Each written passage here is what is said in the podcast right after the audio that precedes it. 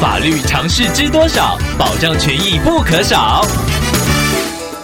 欢迎收听《法律知多少》时间，我们请到台湾瑞银法律事务所律师郑瑞伦来为您解答法律上的疑惑。各位听众朋友，大家好，我是郑瑞伦律师。郑律师您好，听众朋友阿肯透过官网留言板想要请问您，他的父亲在年满六十岁时办理退休，选择领月退，但是最近不幸因病过世。听众和家人想要处理后续的差额金，不过因为父亲曾经在多年前再婚，有一位。同父异母的女儿，目前跟听众家人没有来往，想要请问郑律师，目前听众已经提出差额金申请，但是被劳保局以另有同一顺序受益人未盖章同意为由而退回，想请问这该如何处理呢？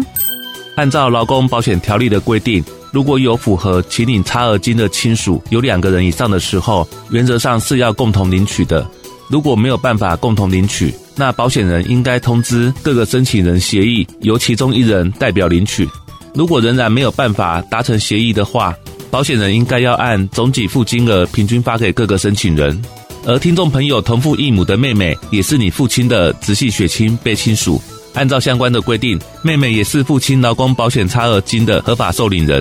如果听众朋友始终没有办法跟妹妹或者父亲现任的配偶取得联络，那么可以考虑按照申请人无法达成协议的方式来领取自己可分得部分的差额金。至于申请的相关细节，建议可以向各个劳保局办事处询问。以上希望律师的回答可以帮助到听众朋友，谢谢。法律知多少？小小常识不可少，让您生活没烦恼。